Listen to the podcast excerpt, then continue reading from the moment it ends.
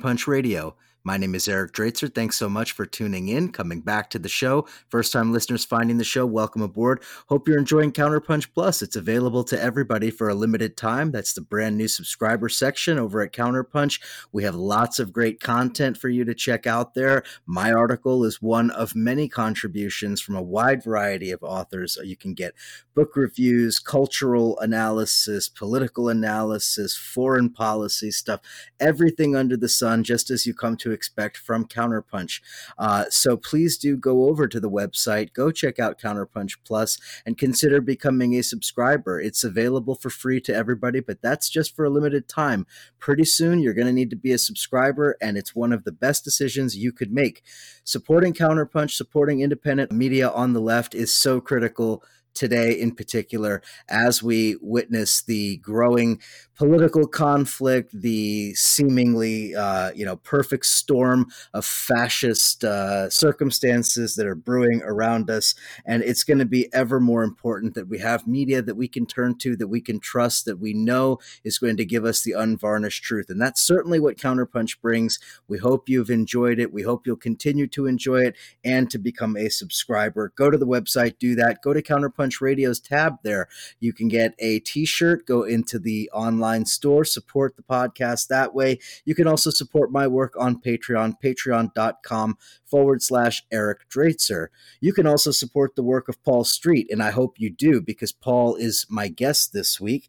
Paul is a returning guest, a friend of the show, an iconoclast, the leader of a revolutionary vanguard, uh, cadre. I don't know what. What else? What, what else might I call him? A lot of different things, but I can call him a friend. I can call him an author, and I can call him the author of the brand new book from Counterpunch, Hollow Resistance, Obama, Trump, and the Politics of Appeasement.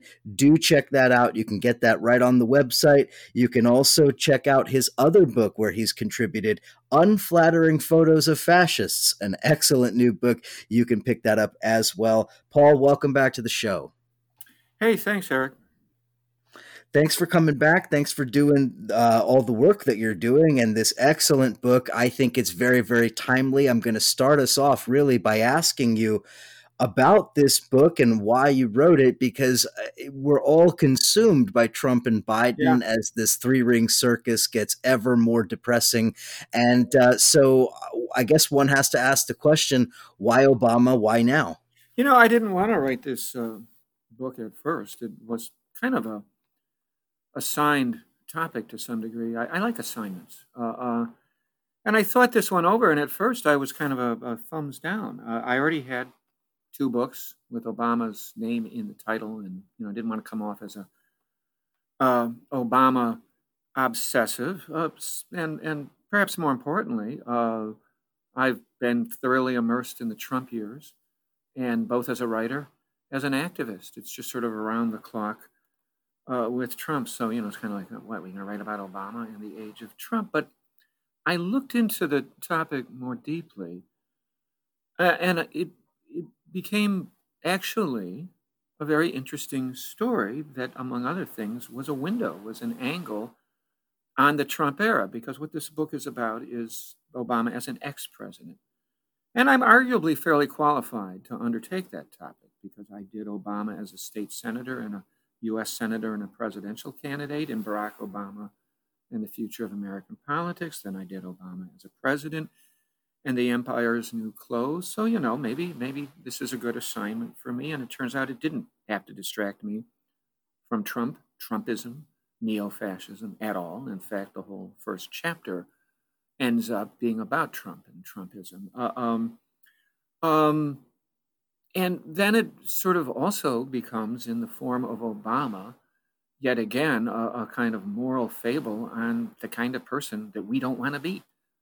How exactly not to respond to the rise of the fascism that, in Obama's case, we can get into this, you've helped create uh, uh, in the first place. There's an opportunity to continue the story uh, of the vacuous to repressive neoliberal corporatist and imperialist Barack Obama. Why not? I might as well carry it all the way into the ex presidency. And then something, as I was doing that, that I had never thought of became rather interesting, which is the uh, story of ex presidents. But in this particular case, a very unusual ex presidency, right? What are the norms of ex presidents? Well, typically and historically, it's to be pretty quiet uh, and to retire and I don't know, uh, you know, speak at banquets and fundraisers, and uh, and uh, and not really say a whole hell of a lot about your successors in office. But what happens? What are the norms when your successor in the White House recognizes no known ruling class or presidential norms? Uh, when it comes to his own behavior in the White House, and in which his constant a, a, maniacal violation of every uh, cultural and constitutional and civilizational norm includes trashing you, the ex-president, like every day by name, constantly, and and and you know being obsessed with his predecessor. There's also sort of a norm that the current president doesn't trash his immediate successors, at least not all that much. And of course, Trump's just obsessed He's been obsessed with Obama and trashing Obama. This goes back to earlier. This goes back to when Obama became president, but it's continued certainly as ex president. And he has gone out of his way to explicitly target programs, anything associated, anything affiliated with, with Obama, anything that has Obama's imprimatur, uh, and particularly his uh, so called uh, uh, signature programs. So, you know, the game changes. And, you know, even all of that side and that sort of personal assault angle aside, what the hell are the norms uh, when the next president that succeeds you is a fascist? Uh, which, incidentally, Obama uh, uh knows because he said it to Tim Kaine. He said it to Tim Kaine in October of 2016. We know this from a documentary that came out earlier this year about Hillary. I, what was it called? Hillary? I, I can't remember the name documentary but he they actually have him on phone on tape or by Tim Kaine's recollection. It makes it into the uh, into the um, into the documentary. That Tim Kaine recalls that Obama called him and said, "Tim, you better watch out here. We got to keep a fascist out of the White House." Um, you know, Obama did have a little bit of education in history and political science. He's not an idiot. He's not stupid. He's sort of narcissistic and evil and neoliberal and corporate. He's not stupid. Knows a thing or two and he called it. Uh, he never has never said that in public.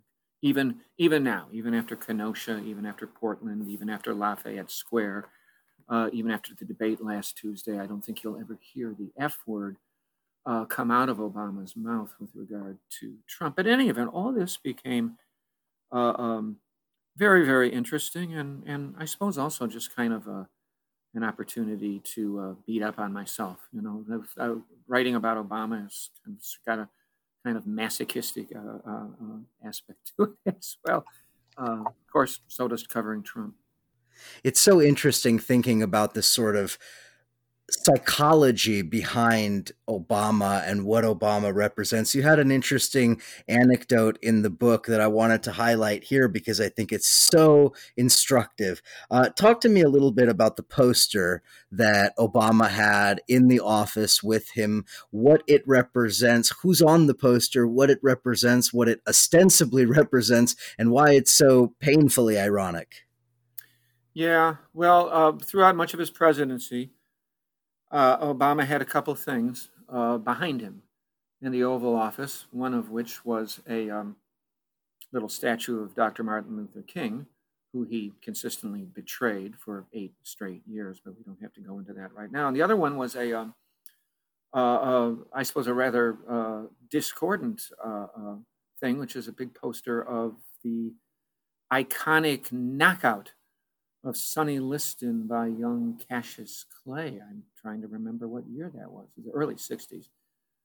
Uh, and the reason I find that ironic is this, this image of this proud, uh, kind of militant, uh, becoming or soon to be black nationalist boxer, Muhammad Ali, the future Malcolm X. You know, uh, David Remnick uh, wrote a really interesting book that came out uh, many years ago about the three archetypes of black boxers in the United States in the early mid 60s. And one of them was Sonny Liston, who was emblematic of the um, oh, urban black uh, gangster thug image in white America. The other the other one was was was Clay, later Ali, who was sort of associated in uh, political culture with Malcolm X and black nationalism. And it was Floyd Patterson, who was considered sort of the integrationist, nice Dr. Martin Luther King type of boxer. So here you've got um, the black nationalist, uh, uh, soon to be felling the urban thug, which is interesting because I know Obama from Chicago, and he was always very uncomfortable with and standoffish. I have a funny story about that. Urban black issues and, and urban crime and, and ghetto life and all of that. Obama was always had a very strange and and and unusual relationship with all of that. Uh, uh, but the guy that's but but he's his career is the opposite of Clay. Uh, I and I mentioned this in the intro which I called No Counterpunch, which I thought was really clever because um, this is counterpunch books, you know, right? So I get to say that. And, and it, Obama has no counterpunch. And that's sort of one of the subtexts, one of the themes of this book, particularly its second chapter, is he just sort of takes it uh, from Trump. He just he just never really ever fights back. He's nothing like uh, um, uh, Cassius Clay at all though curiously enough and ironically enough, we really never have located the punch that knocked out uh, Sonny Liston, you know, in, in that fight. So I don't know. I guess I was just playing around with Remnick's imagery, but but, but trying to just find a clever, uh, uh, uh um, pugilistic cultural way to uh, to capture the essence uh, of Obama and the irony, the distance between his image of his himself and his reality.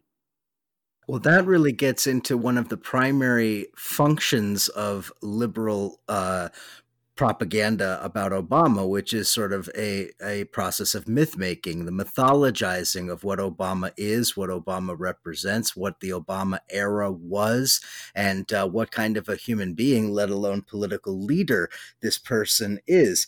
And uh, so it is interesting the way in which the myth of Obama has been erected, such that uh, all of the failures, all of the horrendous decisions, including all of the things that have been so uh, feeble as to be rolled back by Trump, all of that has kind of come together into an indecipherable amalgam of Obama myth. Yeah, well, one of the great ironies uh, of Obama, the ex president, is that he's incredibly popular. Uh, I don't know if, he's the, the most popular in the in the polling data. We'll have to ask Tony DiMaggio about the polling data, but he's one of the most popular political figures in American life today, and and part of that is the irony of his image being burnished by the awfulness of the Trumpenstein, uh, the neo-fascist Frankenstein president that he himself helped birth. Right?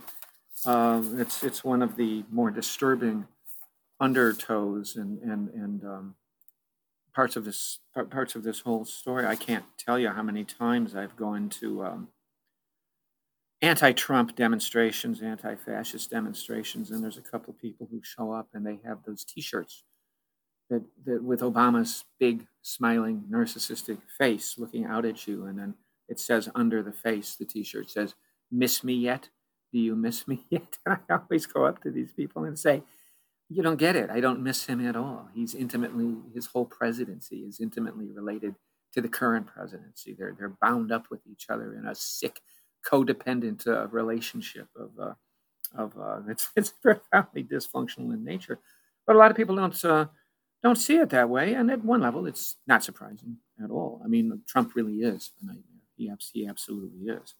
Um, and uh, you know it's you've got to do some work. You've got to do some intellectual work to to try to explain to people who weren't following at the time uh, how obama helped create all this nightmare well, we're going to get to that in, in a quick second here because I think that's one of the primary subjects of the book and one of the primary topics I want to discuss. But before we do that, one other myth about Obama that I've noticed that I know that you noticed it. You we you and I talked about it, but you wrote about it as well. This myth of Obama as a uh, as as representing opposition to Trump.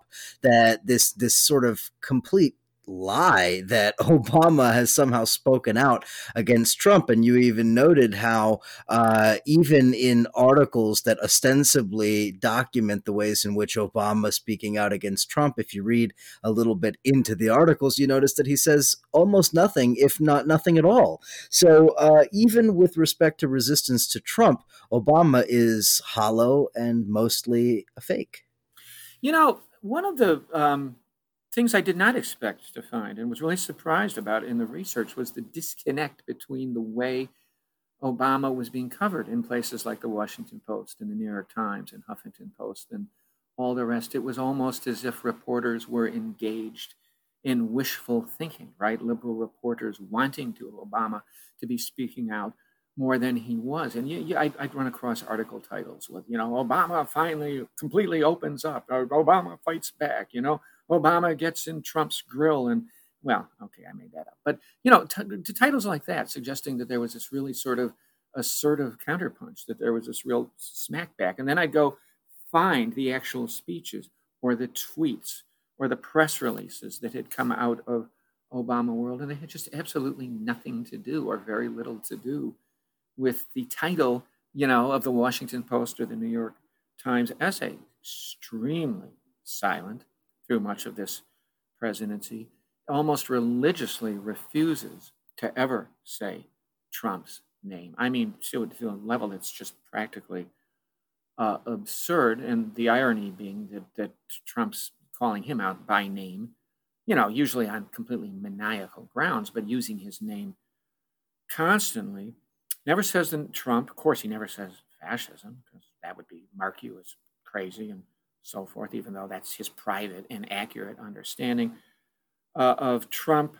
Uh, um, you know, and of course, never takes any responsibility. Of course, why would why would he do that for the Trump phenomena? You do get these kind of um, very carefully worded press release, very official statements almost as if Trump was still president. The language is almost exactly, excuse me, as if Obama was still president. The, the language is if, you know, it's written by one of his, his staffers. Ex presidents still have staffs, right? And it, it, it's very official sounding when particular signature programs are attacked. So when the Iran nuclear deal was attacked, you know, there was a good three paragraph statement, didn't mention Trump by name. It's almost as if it was issued by the Obama White House. Same for the Paris Climate Accord when Trump went after that. But, uh, you know, uh, just not much there. The only time he sort of heats up a little bit and almost starts to say Trump's name or referred or refer indirectly to the, the, president of the United States right now is in accord with the election cycle. So when you get close to the um, when you get close to the 2018 midterms, he goes to Detroit and he goes to Milwaukee. Incidentally, when Obama's speaking to largely black audiences, like he did in both Cleveland and Milwaukee, uh, Detroit, excuse me, and Milwaukee, right ahead of the 2018 midterms, uh, he he ups the he, he, ups the rhetoric a little bit because he kind of has to uh, uh, in, in in that kind of environment, and then and then he kind of goes after Trump, kind of you know a little bit, but it's it's really uh, it's really uh, scarce uh, it's really quite extraordinary. Um, so he decided, I guess, to um, continue to respect the norms, uh, even though the Nazi that he ushered into the White House and handed off, by the way, a lot of institutional powers to uh, and, and, evil mechanisms to, uh, even as that guy uh, uh, trashes him day in and, and day out also going to get to the ways in which uh, Obama handed off an imperial and lawless presidency to this criminal degenerate named Trump. Um, but I just want to follow up on that point about Obama and um, let's let's call it his fake resistance. So if we're to understand and, and, and accept your premise and, and what your research shows, namely that Obama actually was at least to some degree cognizant of what Trump represented, that Trump is a fascist, etc., then that raises the question if he knew that all along, why is it that the singular uh, uh, exercise of political power and influence that he has actually employed was to attack Bernie Sanders and the left? Well, that's just getting to the fact that the Democratic Party is not primarily about uh, even winning elections, much less advancing uh, um, social justice and environmental sanity and democracy. It's not primarily about winning elections. It's primarily about uh, um, it's primarily about serving corporate sponsors. And quite frankly, uh, elite corporate sponsors and the Democratic Party establishment would prefer uh, uh um, to lose uh, to the other party, even as that party uh, crosses over into neo fascist space. Thanks, incidentally, in part to the Democratic Party helping ratchet the whole party system further to the right. But even as the Republican Party moves over into white nationalist, arch authoritarian, neo fascist Trump space, um, Democratic Party would prefer to lose to that party than it would than it would than than to lose to the mildly social democratish progressive left wing of its own party, right? To the AOC wing, to the Ilhan Omar and Bernie Sanders wing, and uh, that's pretty gross. Uh, uh, you know, and the relationship between Trump and the ruling class is sort of complex. Uh, I, I think they preferred Hillary they would prefer Joe Biden, but Hillary lost, and they cut a marriage of convenience of sorts. The ruling class, capitalist elite, uh, certainly for the first couple of years of the Trump administration, made out kind of okay because of dereg, deregulation, and uh, massive tax cuts, and they've been kind of okay with that. And I'm afraid, um, I'm afraid this we still have that same sick and grotesque dynamic now. I mean, look, look who they've uh, look who they've put forward. One of the most insultingly uh, uh, challenged and, and right wing and doddering candidates in, in, the history of bad American presidential candidates, Joe Biden. Before we go to a break, I want to ask something a little bit about um, the backlash against Obama, because that yeah. is a really interesting phenomenon, one that is both about Obama, but also not even really about Obama, and and to some degree was within his control, and to a large degree outside of his control. And I and what I mean is the sort of Obama as ushering in or or or touching off a kind of a fascist backlash in the United States. And I think that that in hindsight is is certainly true. I think it was evident back then but uh, for those of us who critique uh, Obama and liberals from the left that was not necessarily the most pressing issue at the time. But in looking at it in hindsight it does seem interesting because the backlash against Obama was absolutely driven by racism. Oh, There's oh, yeah. no doubt about that. And so at the same time, it's also driven by Obama's complete disregard for working people, working class issues, let alone black issues, but just working class issues in general. Obama as the as the embodiment of neoliberal uh, economic po- policy as it's reflected in a sort of imperial presidency in some ways as far as America goes, and certainly for the sort of down and out, you know, fascistoid white working class of of quasi myth. Uh, Obama yeah. represented Obama represented an existential threat, and so in some senses, Obama, Trump couldn't possibly exist if it weren't for Obama. Yeah, you know, um, that's really interesting. Uh, so, um, as I, I think you know, and as uh, our common friend Tony DiMaggio has run a lot of numbers on, the Trump base is not all that particularly proletarian. Uh, it's it's it's it's actually more sort of petty bourgeois. It's it's less blue collar and working class than is sometimes thought. But that doesn't mean that uh, uh, uh that Obama's neoliberalism, which was very pronounced. I mean, he, he what was William Greider's famous line? He gave America a blunt lesson on who has the power, right? And that's Citigroup and Goldman Sachs, J.P. Morgan Trust, and, and all of that, who got huge bailouts from Bush, but also then they went higher under under Obama, and while the working class got nothing, you know, or or or, or very or very little. Uh, Obama um, by being that kind of president and, and rendering his claims to progressivism transparently inauthentic, uh, uh, um, demobilized uh, the the um, the Democratic Party's traditional progressive majority, sort of neo, you know, New Deal base, in a way that just opened the door for uh, for Trump to succeed. And and more than is commonly acknowledged, Obama demobilized black voters, and this turned out to be rather relevant in cities, in battleground states, uh, by which I mean Milwaukee, in Wisconsin. I'm referring to the 2016 election. Uh, New York Times ran a really interesting series uh, which they interviewed a number of black people on the north side of Milwaukee who were like, well, we had a black president for eight years, right? I mean, this remarkable, at one level, symbolic and cultural victory, and it translated into almost nothing specifically, really nothing for, for black people in, in these neighborhoods. And that happened in Milwaukee, it happened in Detroit, and Flint, which are cities in another battleground state. It happened in Charlotte, in another battleground state, North Carolina. It happened in Philadelphia and Pittsburgh, in another battleground state, Pennsylvania. And I could, I, I, I could go on. And the demobilization of the black vote um, is, is really kind of kind of interesting. And, and one of the ironies, and one of the sick and perverse kinds of ironies, and this was a concern I always had about Obama.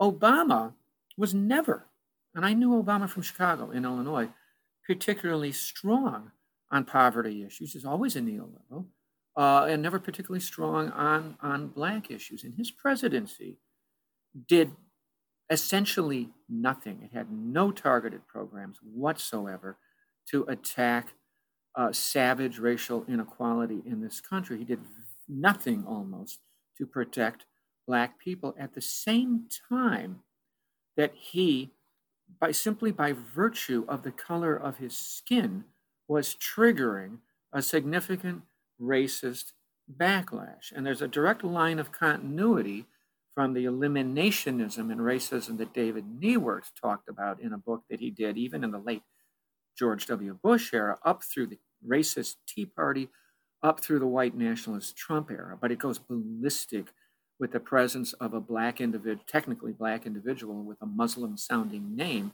in the White House. That just sends that stuff into hyperdrive. And the Trump involved and the white nationalists just go absolutely apeshit. So, you know, it, and, and, and to adding to the whole complexity of all that, Obama's very conscious of it. His advisors are very conscious of it. David Axelrod is very conscious of the fact that he's already got white America virulently triggered simply by virtue of the of, of the color of his skin, uh, uh, which makes it even less likely that they're going to do anything at all about America's great historic issue, race, right, and, and particularly white-black class relations. Now, um, I often hear, well, that's not Obama's fault at all. I always kind of wondered about that because I was sort of on the ground in Iowa at the time, watching the Obama phenomena happen. And I and I knew Obama from Chicago, Illinois, and I always had kind of a different take on that because I came out of many years of anti-racism, very serious anti-racist policy research. I was a research director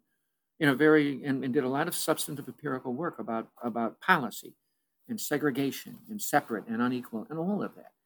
And and for me, anti-racism w- was always about how we're going to try and correct it. It's about programs uh, uh, and and policies and and real things to break up ghettos and to to change how institutions function and to and and to make it so the labor market and financial markets and housing markets and and the and the criminal justice system and fill in the blank that they stop functioning in a way that steals life chances and wealth and income and health from black people and and steals it from them and gives them to white people compared to that, the question of the color of faces in high places, that's a, that's a silly, symbolic, cultural, bourgeois type of identity politics issue. What color a CEO of a corporation is, what gender or sexual orientation a politician is. I get why that stuff matters to people. I was always very worried about that and wondered, really from the beginning,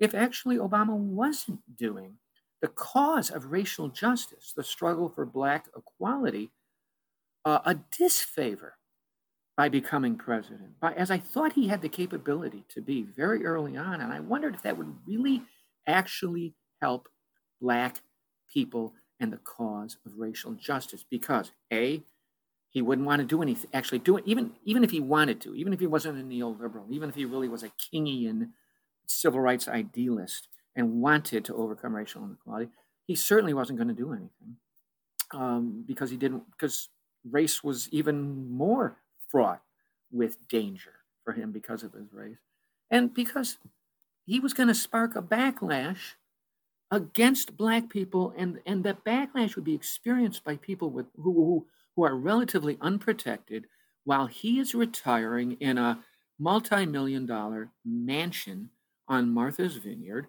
and becoming a multimillionaire with a $65 million book contract and a Netflix contract and trying to become an NBA uh, uh, art, art owner. So, you know, I always wondered about that, whether maybe he does have some responsibility for that because anti-racism is about, uh, isn't about just getting a, a, a, a half black guy in the White House. It's about something more than that. After the break, I, I want to ask you all about what Obama's been up to, but let's just finish this point that you were raising. And actually, if I remember correctly, Paul, this came up the last time you were on this show, but it bears repeating since we're talking about Obama that one of the interesting effects that Obama has had is that he has almost by default transformed black voters in America into more or less reactionary voters. I mean, black voters in the United States have typically been at the far left of the political spectrum, at least, you know, when it comes to uh, cultural groups and demographics in the United States. Historically, black politics has been of the most progressive kind and uh, gravitated towards progressive policies, as you were just talking about, and progressive leaders. And in the post Obama period, it seems that much of black politics has been reduced to the burnishing of Obama's image and the burn the sort of guardianship over his legacy, such that black people come out in droves voting for a right wing Democrat like Joe Biden solely because he represents the Obama legacy. Yeah, um, and yeah, here's another reason to say, uh, ironically, thanks Obama. No, that's right. I remember years ago, Michael Dawson, who was a University of Chicago political scientist, wrote an interesting book in which he statistically showed uh, exactly what you just said that black folks were well to the social democratic, democratic socialist, and anti imperialist left of the rest of the American population and um, you know, this is something Glen Ford has talked about at Black Agenda Report too. You can we sort of witnessed Obama uh, move cultural and political attitudes uh, amongst a certain part of the black population further to the right. And um, my goodness, that really was the story in many ways of the 2020 primaries, where uh, once Clyburn and the Black Congressional and others in the Black Congressional Caucus were able to swing South Carolina for right wing, actually kind of racist in, in, ugly kinds of ways, Joe Biden, uh, that was the end of the story. That was the end of the game, and it was uh, with a few tweaks from Obama and others along the way. It was a, it was a, um, it was the end of Bernie, who, you know, who who who had made had some issues with reaching out to Black America and, and could have done a better job uh, this election cycle as in the last one. Let's take a quick break. On the other side of the break, I want to talk a little bit about what Obama's been up to uh, since leaving the Oval Office. And I would like to talk a little bit about the election and about Obama's perspectives on electoralism, electoral politics, and uh, the responsibility of every American to blah, blah, blah. All right, we're going to head to a break. Enjoy the music. We will be right back.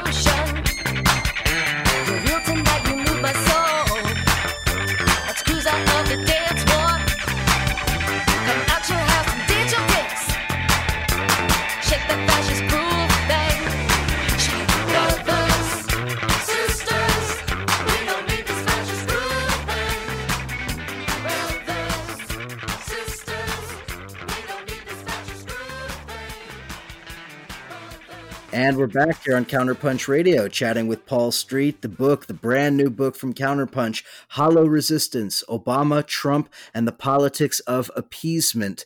So, Paul, on the uh, before we headed to break, we were talking a little bit about Obama's really deleterious effect on Black America and Black voting habits and sort of Black politics. And one of the interesting things about Obama is the forms that resistance, quote unquote, takes with Obama, because Obama really, in one sense, is the evangelical preacher uh, preaching the gospel of electoralism, isn't he? Oh, yeah. Yeah. Yeah. Everything's vote. Everything's vote. He went to Urbana Champaign in September of 2018 and told students there that um, the best way to protest is to vote. The best way is to protest and vote. And I always say, well, the best way to protest is to protest. And now we're in an election cycle where we're not even going to have a, a vote that's that's remotely decent without people getting in the streets and uh, pro- protesting before, during, and after it. Uh, this was the theme in his oration that he gave at the um, John Lewis funeral uh, um, earlier. You know, this summer, he had some tweets where he kind of had to admit in the face of the George Floyd rebellion, which incidentally is the greatest protest wave in American history. I have read that 27 million people took to the streets in uh, late May and June and July of this summer. And Obama had to kind of, um, you know, say a couple nice things about that, but he couldn't do it, I noticed, without getting his dig in that the real shit, you know, when you really get down to it, the most important thing you can ever do, it's the most important action you can ever engage in is uh, is of course voting. And in one amusing passage I found, Obama also had to combine that with getting in some one of his many ridiculous little digs at the dis, supposedly dysfunctional 1960s. You know, when people protested just too much and, and got too radical. So yeah, that's his whole thing. You got to vote, vote, vote. So I mean, that's a problem right there, right? Howard Zinn wrote about this. And it's not just about who's sitting in the White House; it's about sitting in the streets. And I'm a historian by trade. And you know, you just find this again and again. Actually, voting is two minutes once every 1,460 days, but but real progress happens when people take to the streets, when they have Flint sit-down strikes, when they have when they sit in on lunch counters and do freedom rides and and occupy places and you know and all this kind of stuff. That's history really changes and. Um, you know, so so that's a problem with it. But then furthermore, you go further with it. Okay, Barack, vote. Well, vote for who? And it's always these milk toast, Tony Blair, Bill Clinton, warmed over neoliberal types of nobodies that people don't like. And they have good reasons to not like them. I mean, for God's sake, seven in 10 Americans right now support Medicare for all. Obama, Biden, who we owe to Obama. I mean, Joe, you know, thanks, Obama. Joe Biden is, is on the stage of history as the supposed counter to the most dangerous criminal in human history, Donald Trump because of Barack Obama. I mean, Biden would have faded away many years ago, except for being named vice president and now getting the nod as president. So, okay, vote for who? People like that. You know, I, I noticed tracking Obama's endorsements. He likes to release these endorsements. He did it in 20, ex-president Obama. He's supposedly not political, but he releases endorsement lists for, for state level races and congressional races. And in 2018, and it's happening again in 2020. You don't see the uh, you don't see the progressives the people that are actually running in accord with public opinion for things like the Green New Deal, for things like Medicare for all, for things like uh, seriously progressive taxation, and and you know, and and and stuff like that. No, he doesn't. He doesn't support them. He supports these kind of third way, uh, creepy. Uh, it, it, it's not true that the neoliberal Democrats. I, I, hear this on the left all the time. They're Republicans now. It's not true because Republicans have become fascists. The whole party system has moved to the right but he, but his his Democrats are are are what the Republicans used to be, right? And um, so you know, vote, yeah, for who? Thanks, Barry. Yeah, thanks, thanks, Obama. Um, exactly. So the question then, really, I think. Um, Hmm. I'm debating whether or not I want to ask. You know, there's actually something else to say about that. Do you want to let me to get it in? Uh, no. You're going to go ahead and submit that in writing after the recording is done. Go ahead, Paul. It's uh, we had this very interesting moment uh, just just earlier this summer, you know, with the suspended NBA season, where Obama actually talked LeBron James into going to his comrades in the NBA and calling off the strike they were going to do, that they were thinking about doing.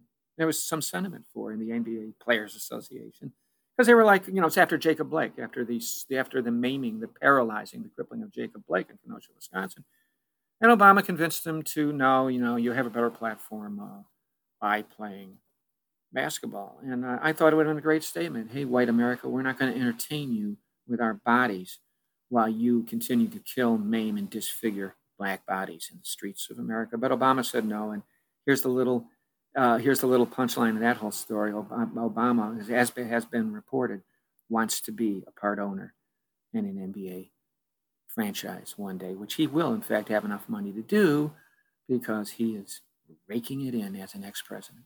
Cashing in on imperialism. It's uh, as American as apple pie. Okay, question for you, Paul. Does Obama does Obama's myth exist in the way that it does if Trump doesn't exist and and I would be sp- to be specific about this I'm not talking in general I mean with respect to foreign policy as well because one of the things and I said this hmm. already like 3 years ago or 2 years ago that when Trump was running for reelection I predicted guaranteed and in fact have been correct that he would run to the left of his opponent on foreign policy, to the left of his opponent on criminal justice reform, to the left of his opponent on several issues, while simultaneously also being a far right fascist. And that's exactly what's happened because now one of these talking points, and you hear it all over the place, including from the, this absolutely ghastly and ghoulish collection of Trump and leftists uh, that Trump is some kind of a peacenik, right? that compared to that compared to Obama, Trump hasn't started any new wars. He's you know he releases these doves uh, on a on a semi annual basis so that they can fly around the the earth and make peace for all men. Trump is a fascist, but Trump is also not prosecuting imperialism. So say many of these types. But oh, there's some truth to this, isn't there, Paul? Because in fact, Obama did prosecute seven wars simultaneously. He did oh use oh God, the Obama, powers of the presidency mm-hmm. in an extremely lawless and aggressive and viciously belligerent way. And in fact, Trump is able to use these talking points because if we sort of take off the rose colored glasses, Obama was a vicious fucking imperialist. Oh, God, no. He, he, devastated not just Libya, but all of North Africa. He spread the American empire uh, into new reaches of Africa where the United States had never been. He uh, oversaw, along with Hillary, a uh, hideous right wing military business coup in Honduras. He also uh, set new records for deporting people from the country, and I mean, we could go on and on and on like that. Yeah, I would be careful about Trump being understood as an anti-imperialist, though. I mean, he, I think he's actually out drone drone bombed. This is a very quiet story that you don't hear much about. Uh, to out, be clear, out, I was being yeah. very sarcastic. And yeah, out drone bombed uh, Obama. Trump is not an anti-imperialist. Yeah. Trump is a murderer of the highest order. Yeah, and the economic sanctions on Venezuela and Iran have been crippling and devastating. Uh, the support for the Saudi, the Saudi assault on Yemen has been devastating. I, I don't think we get out of a second Trump term with, uh, without some sort of major military campaign of some kind. Uh, uh whether he has enough credibility with the military to pull it off is another. We could have been in a war with Iran already in January. Extremely close to that, and the, the killing of Soleimani was was grotesque on numerous. An act of war yeah, it was, it was an incredibly aggressive act of war. But um, so you know, if Hillary had won, no, I don't think we'd have uh, quite because uh, well, who knows? I you know that's that's that's uh, speculation. But I, I, think a lot of the Obama lust right now is driven by horror at the uh, at the evil of this uh, multidimensionally awful fascistic antichrist ogre named Donald Trump. I mean, we've never seen the like of anything quite like this. So yeah, it makes um, makes Obama look good by comparison.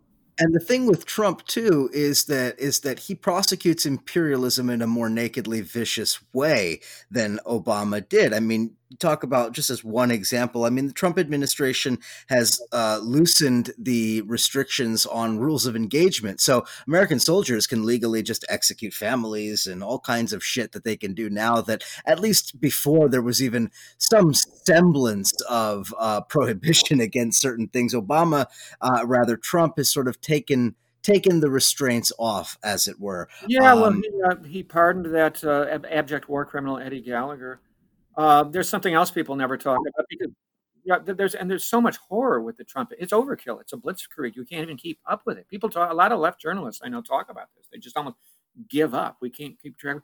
So it's it's so so a lot of stories get lost, and one of them is the tearing up of nuclear weapons agreements, and um, and the now Obama actually started a major nuclear modernization program that Trump then picked up with and ran with like crazy. But he actually asked for and commissioned and has deployed a new, very dangerous type of uh, tactical nuclear weapon. It's precisely the kind of thing you don't want in play out there. And uh, and you know he says very ominous things. And the things that he said, I mean, we came very close to with North Korea, from what I understand.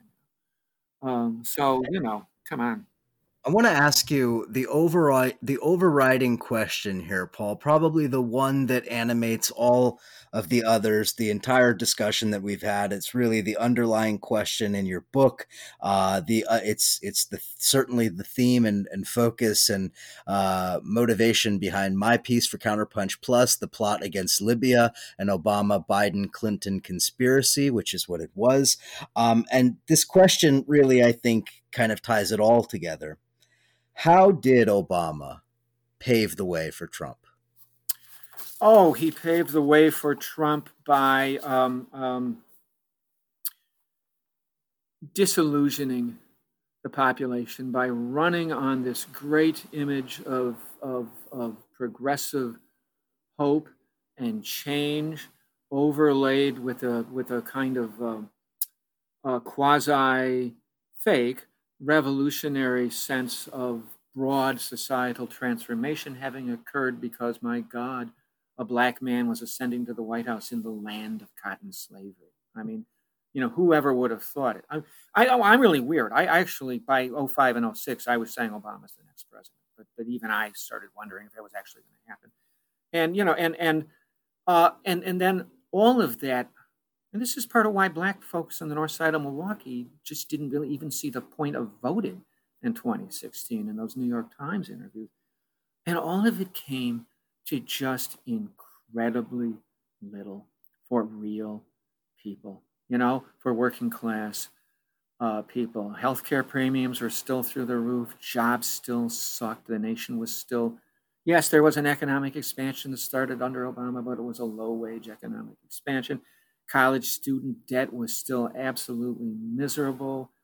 Uh, uh, uh, um, you know, I mean, you could just you could just go through the list, and the United States continued to to neglect its own uh, uh, uh, most impoverished and disadvantaged neighborhoods. There continued to be 15 neighborhoods in Chicago where half the kids were living at less than half the poverty level. The cops kept shooting people. We, you know, this didn't all. I mean, before before George Floyd, before uh, Breonna Taylor, before Jacob Blake, there was there was Trayvon Martin, there was Mike Brown, there was Tamir Rice, there was Freddie Gray, there was Laquan McDonald. This all happened in the time of Obama. That didn't stop.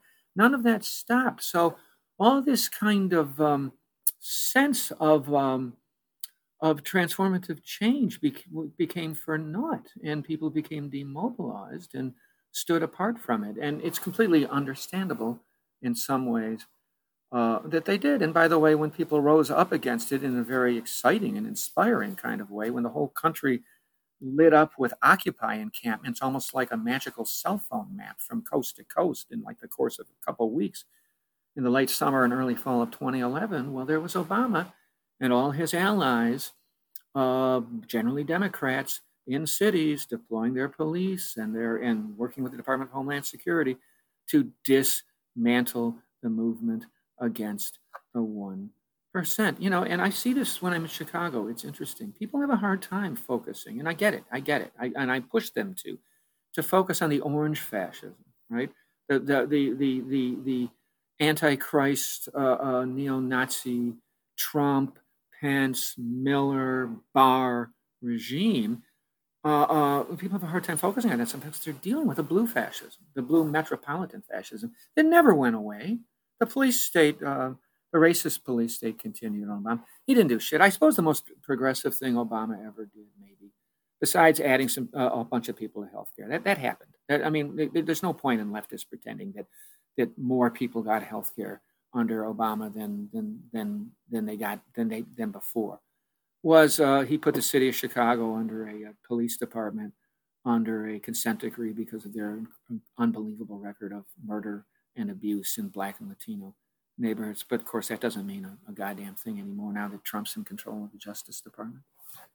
Well, and also it's it's kind of a signature Obama move to you know put the Chicago Police Department under a consent decree while at the same time signing all of the orders to send military grade equipment to police departments all over the country. I mean, much of the yeah then you'll point a blue ribbon commission about it. Right and and and much of the reason we have a so-called blue lives matter movement and this cop worshiping you know uh, culture of fascist bootlicking that is uh, predominant on the right now much of that is a backlash during the obama years and it wasn't all because obama was black. A lot of it had to do with obama's inability to address many of these core issues. I mean where did obama land when Ferguson was exploding? Where did Obama land when Baltimore was exploding? I mean, these things, as you said, I mean, these things happened under Obama. He didn't send a federal task force to go in there and root out the white supremacists from all of these police departments. He let it all fester. And all of that has reared its head under Trump. Trump has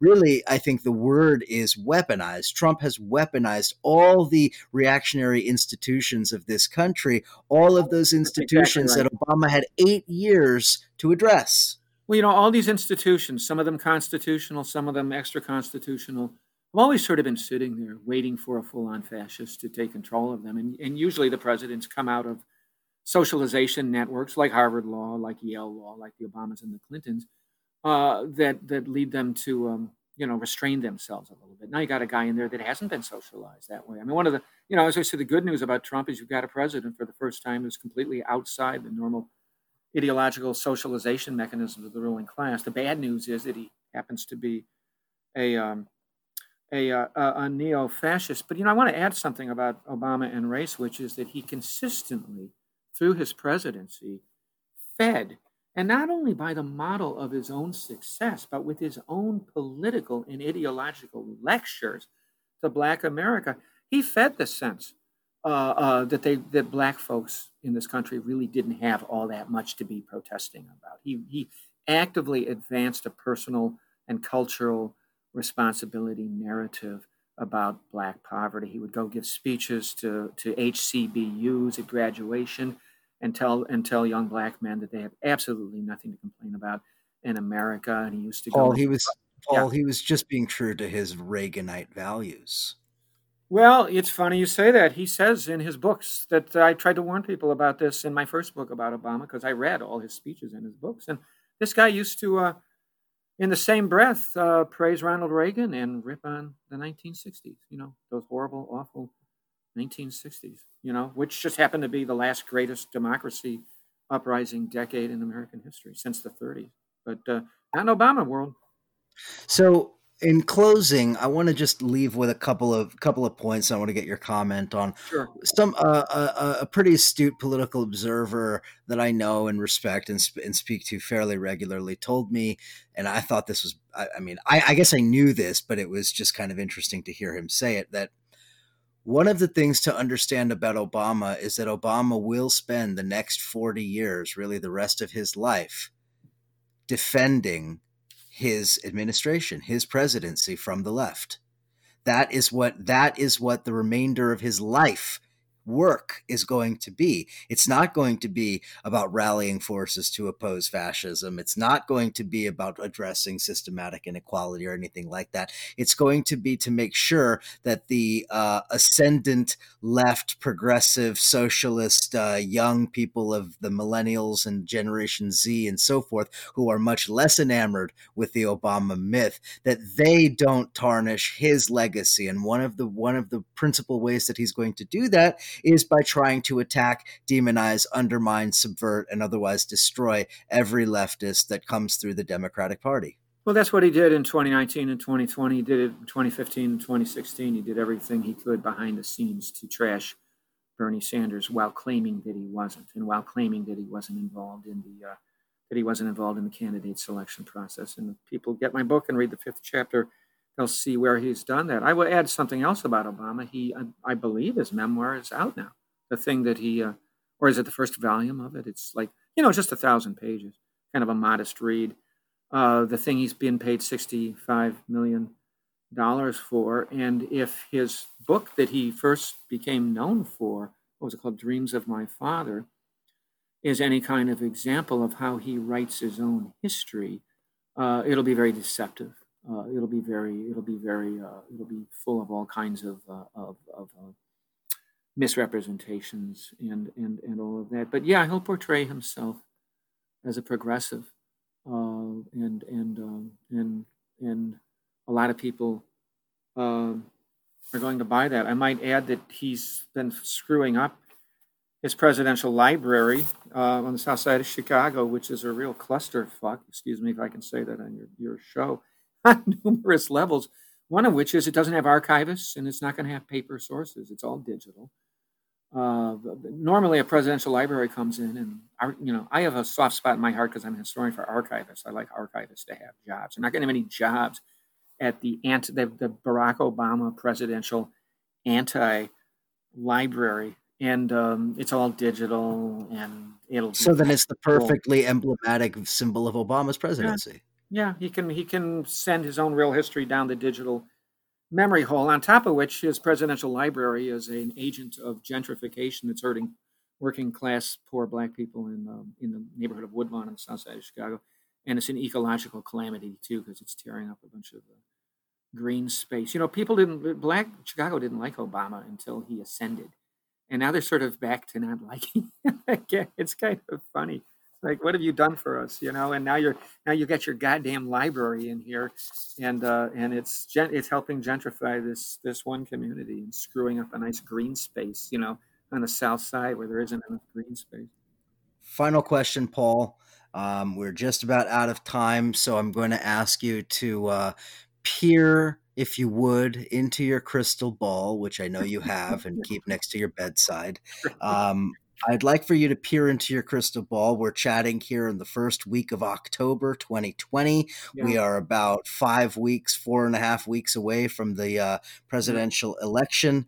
I want to get your prediction, not about what's going to happen with the results of the election or anything after that, although I guess that's part of it, but what role does Obama play in this coming contested election because it is going to be a contested election regardless i think of what the results are. And obama as you correctly noted is the single most popular politician in yeah. this country. Not only that he is the preceding president so he has uh, you know as much ground as anybody to have a public comment on it or whatever. What do you think if anything obama will do given what's likely to happen with uh, uh, legal challenges, protests in the streets, etc.? Boy, that's really hard to say. This is really the ultimate test of Obama's um, and the Democratic Party's uh, um, uh, ballot fetishizing addiction to electoralism over people in the streets. I often say the Democratic Party's mission in life is to keep people off the streets. And you know, you have this kind of Howard Zinn dichotomy between uh, you know two minutes in the voting booth and and um, you know and and you know the multiple choice uh, narrow selection test called an election and how history really changes. And um, with the Democrats always siding with the two minute multiple choice test. It's well, it's not multiple; it's a binary test.